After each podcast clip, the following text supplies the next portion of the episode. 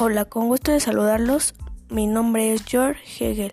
Fui un filósofo del idealismo alemán, el último de la modernidad, llamado inclusive como la conciencia de la modernidad, con el tercer lugar de entre quienes podrían denominar como los cuatro grandes cartesianos. Nací el 27 de agosto de 1770 en Stuttgart, Alemania. Estudié primero en el instituto de mi ciudad natal y entre 1788 y 1793 Seguí estudiando de teología en Tubinga, donde fui compañero del poeta Holderlin y del filósofo Schengen, y me incorporé en 1801 como docente en la Universidad de Jena. Asimismo, compartí con mis filósofos el entusiasmo por la Revolución Francesa.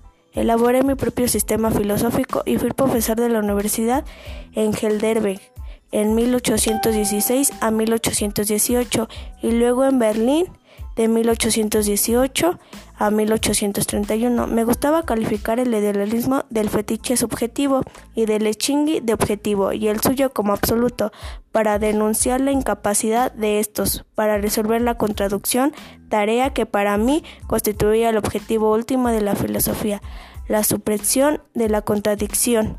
La diferencia es la tarea fundamental de la filosofía, eso decía yo. Y algo que tengo que mencionar antes de retirarme es que tengo 40 libros, pero los más populares son Fenómeno del Espíritu, Ciencia de la Lógica y Lecciones sobre la Filosofía. Fallecí el 14 de noviembre de 1831 en Berlín, Alemania. Sin más que decir, espero que mi historia de vida les haya hecho tan interesante como a mí fue vivirla al máximo.